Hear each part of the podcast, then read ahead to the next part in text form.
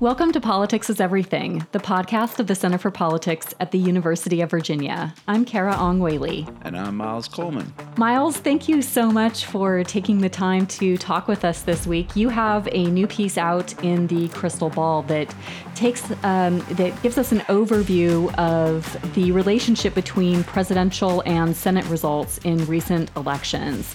I wonder if you can just kind of give us a brief overview of what you have found, and then we'll dig into some of the details. Yeah, so sort of the genesis of this was it was it must have been last week where we put out our um, initial Senate ratings, looking forward to 2024, um, and we did something a little unusual. It's very rare that forecasters, you know, not just us, other guys as well, um, that will start off a senator as like a legit underdog. Uh, you know, but but that's what we did uh, in the case of West Virginia with Joe Manchin. You know, he hasn't you know said he's if he's going to run again. Uh, I think we're getting sore sort of mixed signals. Um, but you know, we had his race as leans Republican, um, and you know, it it's it's uh it's always funny seeing what some of our fans on Twitter say, uh, right? Yeah, no, you know, we thought we were going, you know, sort of out on a limb by putting putting it at leans Republican.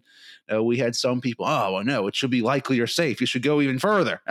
Uh, but we think for now that's pretty good. Uh, but point being, uh, shortly after we put out that article, I was talking with. I'm like, you know, okay, what, you know you know, if Manchin were to win re-election, you know, what would that take? You know, our operating assumption, and I think it's a good one, uh, is that Trump or whoever the Republican nominee is, uh, is going to carry the state of West Virginia by, you know, 35, 40 points.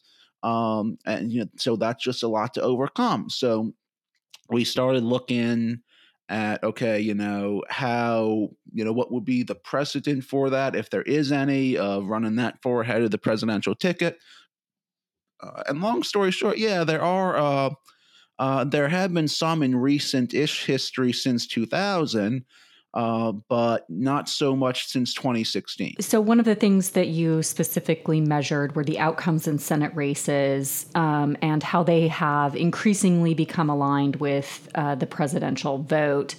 And you you found um, in looking at the elections from 2000 to 2020 that Senate candidates frequently performed better um, a decade or two ago, often by 40 points or more um, in 2000, 2004, 2008, and 2012. What was happening in those years that explains the Senate candidates doing better than presidents in their states? Going back to 2000 and really since 2012 or until uh 2012 you know one of the things i looked at was okay you know let's say um, you know, basically using Tim Kaine as an example for Virginia, uh, just to give the uh, listeners a bit of an idea what I'm talking again about, about here. When Tim Kaine was last up in a presidential year, it was 2012. Um, Obama carried the state of Virginia by four points. Tim Kaine won by six points. So he did two points better than Obama, or or at least uh, he did two points better than the top of his presidential ticket. So that's sort of what we're measuring here, you know. But at the same time, go one state next door uh, and actually, one of the biggest recent over performers was actually Joe Manchin that year in 2012. Uh, and something I mentioned is that a lot of these races, uh, you know, incumbency tended to count for more, you know, 20 years ago. Uh, now it's more whether you have a D or an R behind your name. Um, and something I stress is, you know, each of those races that I profiled in this piece, you know, they were all sort of their, you know, they every race was, was a different animal, had different characteristics. Uh, in the case of Manchin in 2012, he actually ran, you know, 52 points or something like that ahead of Obama's margin in West Virginia, which is mm. one of the biggest recent overperformances. And, you know, part of that was, um, you know, in 2010, he won a special election that year. uh, the guy who ran against him in 2010 tried for a rematch. You know, well, guess what? He, you know, he was already seen as a loser, right? After, you know, after losing the uh, 2010 election. So uh, Manchin was considered pretty safe. But meanwhile, at the top of the ticket, I mean, I still remember in 2012 looking at the election results that night. You know, obviously, I didn't expect Obama to carry the state of West Virginia, but I remember sort of like jumping back in my chair when I looked at the interactive map of the New York Times where they had West Virginia and every county was red. Uh, I'm like, wow, that was that was uh, you know that's when that state really started marching rightward.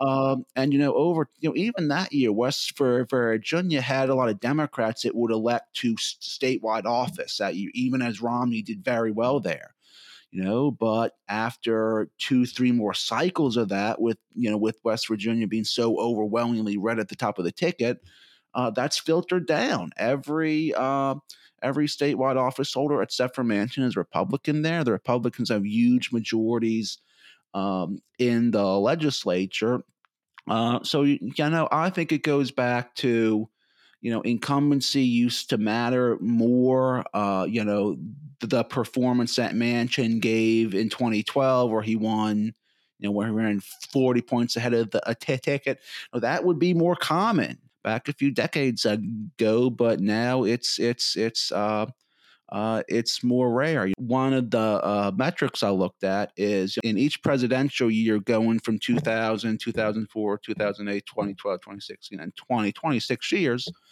um, I looked at the number of senators who ran double digits ahead of their presidential nominee.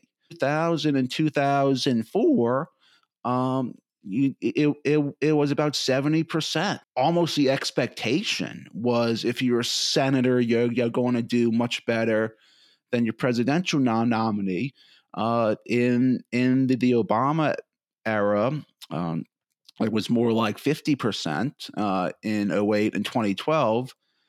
2016 fell down to about 37%. And by 2020, it was less than 10. Well, I, I want to kind of pick up and, and ask you a little bit more. You've clearly identified that 2012, the Obama era, is a turning point for split ticket voting.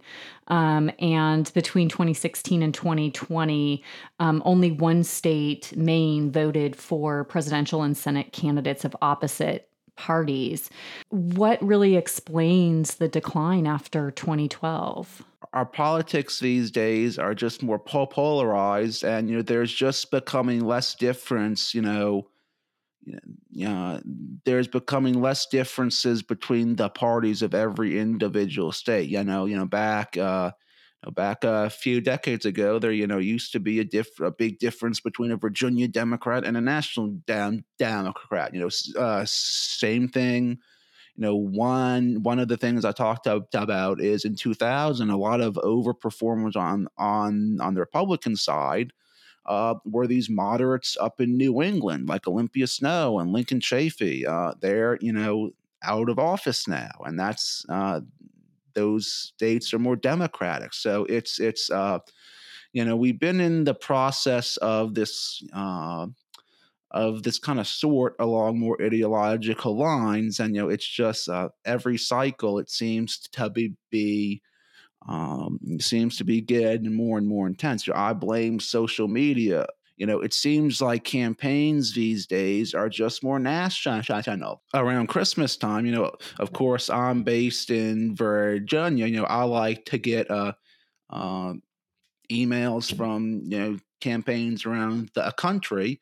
So you know, maybe I follow this more than some other people. But I mean, if I'm a donor in some other state, um, I check my inbox around Christmas time uh, and John Fed- Fetterman is trying to sell me his Christmas socks. You know, so it's just we're we're more linked into uh, other campaigns around the, a country. So I think that local uh, edge just isn't there as much anymore. So I think that's uh, uh, just the nationalization. I think has has really played a big part. Yeah, you know, we're seeing that appear in uh, along a number of metrics. I think the nationalization um, of campaigns, the way we consume news, um, in, in, including through social media, but the nationalization of the news lets us see and and pay attention to campaigns that are happening across the country.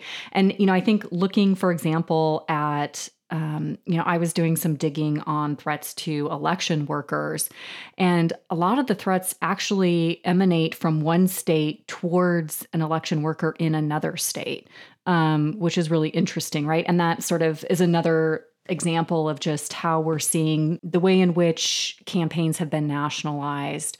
Um, and then finally, with gridlock in Washington, you know, more outside groups are spending money in state and local races that are also contributing to the nationalization of the campaigns in, in local politics, local and state politics. Yeah, another point that I wanted to draw out that you found was um, about the commonality among overperformers. Um, and you, you, found that basically established incumbent senators um, who did who overperformed tended to face weak, underfunded opponents. And I wonder if you can talk a little bit more about that and you know what does that mean in terms of candidate quality and you know the parties really thinking about who is not who and how they nominate candidates. Yeah, that's a good point. You know, we talked about like a lot last year of how the uh, uh, about how a lot of the uh, Republican candidates and a lot of the key Senate races were just bad. Uh, you know, that can apply to non-competitive races as well. Uh, one of the um, there are two sort of trends that took a or there are two main trends that took away from that. You know, one is definitely the uh, one of the big trends is that a lot of the overperformers were from small states.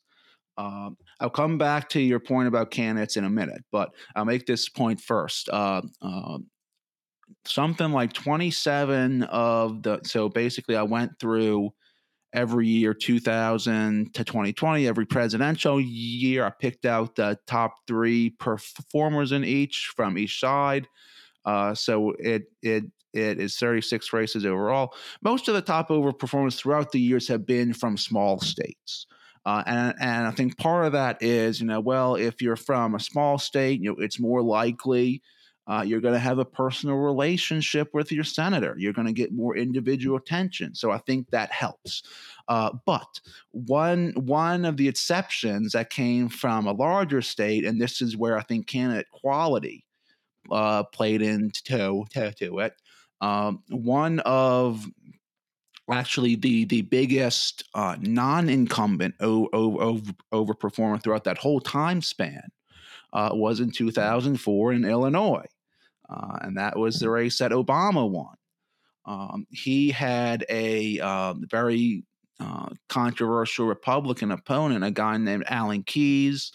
Um, he had run, I think, in Maryland before that. I think he's maybe run for a president a few times. So, you know, basically a bad candidate before the idea of bad candidates really came to the, you know, common uh, for, I guess. Uh, and Obama ran something like 34 points ahead of John Kerry. Um, so you know, I think Obama would have won anyway, but that yes, that certainly padded his margin. You also found that the trend continued in 2022 with Democrats not winning a single seat in any of the Trump won states. Um, uh, you know, they did flip a Biden state in Pennsylvania, which was Pennsylvania, um, uh, and Johnson became the only exception um, uh, as the only Republican to win a Biden state in twenty in twenty twenty two. Um, I wonder if you can talk a little bit about what the trends might mean for the two thousand twenty four Senate elections. Yes, so it's it's uh, uh, not to put any spoilers out there, but when we put out our post election book at the Center for Politics in probably a few months uh, uh, I hear there's going to be a very good chapter on Senate races, so that's which I happened to edit this morning. that, that's just a word on the, the uh, street, uh, but it's it's uh, that's right. So it is, and I would say about that Ron Johnson result very quickly. uh, is you know sometimes in these Senate races uh, there's some Monday morning quarterbacking that goes on. Uh, in the case of Ron Johnson, you know most polls had him up by three or four points. He only won by one point. So I think a lot of Democrats are like, okay, you know, we had a good year. Uh, but you know, if we just gave a little more to that Wisconsin race, you know, would we have beat Ron Johnson? Um, so anyway, uh, but yeah, I mean, if this trend continues, it's it's um, um, it's going to be tough for Democrats in twenty twenty four.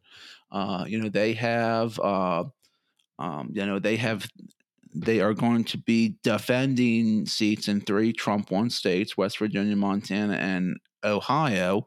Uh, I sort of alluded to this, but like, let's say if Jon Tester runs, it looks like Senator Brown in Ohio. You know, he seems pretty undaunted about the, the uh, uh, about some of the trends in Ohio. But uh, I think one thing helping say Jon Tester is supposed to Sherrod Brown is Montana is a smaller state. Uh, many of the overperform. Uh, I think there was at least one case uh, where Montana was the state that had the uh, one of the biggest overperformances in 08, uh, Max Baucus, who he served with, uh, ran like 40 points ahead of Obama. Um, so I think Tester at least you know we both you know we we see both Montana and and uh, Ohio as toss ups, uh, but I think that's something that could help Tester maybe a little bit. Um, but and that's not even to get into the very marginal blue states like Wisconsin, Pennsylvania, Michigan, states like that, that, you know, I think there's going to be a very interesting situation in Arizona. Uh, we'll have to see what Senator Sinema ends up doing. Uh, but it's, it's, uh, the outcome in most of these races is that it's going to be yoked to uh, whatever the presidential outcome, outcome is. Um, one good good example of that that I sort of point to uh, when reporters ask me about about this uh, is Gary Peters, who uh, is was the chair of the DSCC last year. He was going to be the chair of Bad Bad again. Uh, Peters in 2014, you know, really sort it his race was sort of a bright spot for Democrats because 2014 was a very rough year for them. They lost, you know, nine seats in the Senate. They lost the whole chamber. But Peters had, you know, a really bad opponent. Uh, and he, and he won by you know 13 14 points in a you know light blue state like Michigan. Uh, well, when he was up in 2020, six years later, uh, Joe Biden only carried the state of Michigan by two, three points. Uh, that's about the same margin that Peters got. You know, one one of the points. Um, uh, I actually wanted to put this in my chapter, but you know, I didn't want to. Uh, I didn't want to drag on too long, as some of our readers may appreciate. Uh, but I talked about one one of the weird trends in 2020, 22 um, was you had several veteran senators. Uh, Chuck Grassley, Chuck Schumer, uh, John Hoeven in North Dakota. Um, and I didn't mention him in this article, but another one who kind of fits that bill is Ron Wyden in Oregon. Uh, these were veteran members who could almost always count uh, on big crossover vote, vote, voting. Uh, they all in 2022 they all got about the same 56% of the vote which is you know okay but it's not i mean in chuck schumer's case i mean in 2016 when he was last up he got over 70 you know he fell down to like 56 in 2022 you know as i said every state is its own kind of different animal uh, the New York Democrats had a, had a very hard time last year. I think that kind of bled into Chuck Schumer's result. Uh, in the case of John Hoeven, uh, he was elected in North Dakota, which is, you know, a 60, 65% Trump state. Uh, and I think in 2010 and 20, 2016, he, he was close to 80%. Uh, he fell down to 56% last year. Part of that was he had a uh, uh, right wing third party candidate who took some votes. Uh, but basically, point being from all those examples is some candidates are electoral juggernauts until they aren't. Uh, just to give you one more example from you know kind kind of keeping it local, uh, I mentioned Obama turning out or uh, uh, turning in a very good performance for a non-incumbent in 04. Uh, someone who would also be in that category uh, was Mark Warner. He he left office as a very popular governor of Virginia. Uh, in 2008, he he wins an open seat by you know a two to one margin or something like that. Uh, and in 2014, he barely hangs on. So right. I would really love to see how this period of 2000 to 2020 might compare to other periods in history. Um,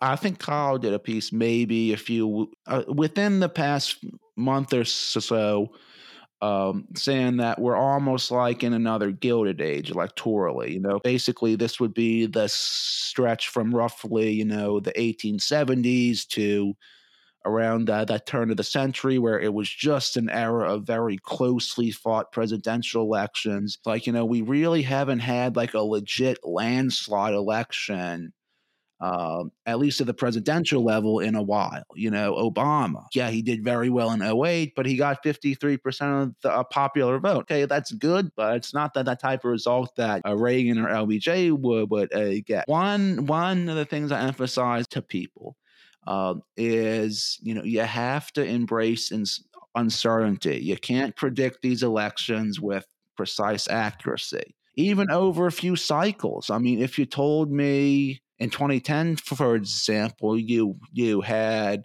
college educated white voters going, you know, 60 40 Republican. A decade later, that they'd be, you know, a Democratic leaning bloc. You know, some of these things can happen over time, but uh, you know, I think we may be in this sort of holding period for a while. I'm not really rooting for this per se, but you know, sometimes I think is you know, oh, okay, you know, we're really going to need like a catastrophic depression level event for you know enough people of one party to turn over you know, and give the other side a chance. Well, Miles, thank you so much for joining us and discussing the decline of Senate ticket splitting, as well as why Senate candidates have overperformed, but how that trend has changed in the last two decades. Listeners, you can read more on the crystal ball, the shocking decline of Senate ticket splitting. The link is in the episode notes. All right, thank you, Karen. And one uh, one thing that I'll say at the kind of leave on uh, is, as you know, uh, at the Center for Politics, we like to make good use of our interns who work with us. Uh, our two interns, Victorian and Evelyn, uh, they did a good job of compiling the data that was behind this. So uh, I wanted to give them a little bit of credit as well. Hi, podcast listeners. Thank you so much for tuning into this episode of Politics is Everything. Editing and production was done by me, Carah Ong Whaley. Our theme song is Let's Boogie by Chris Faze.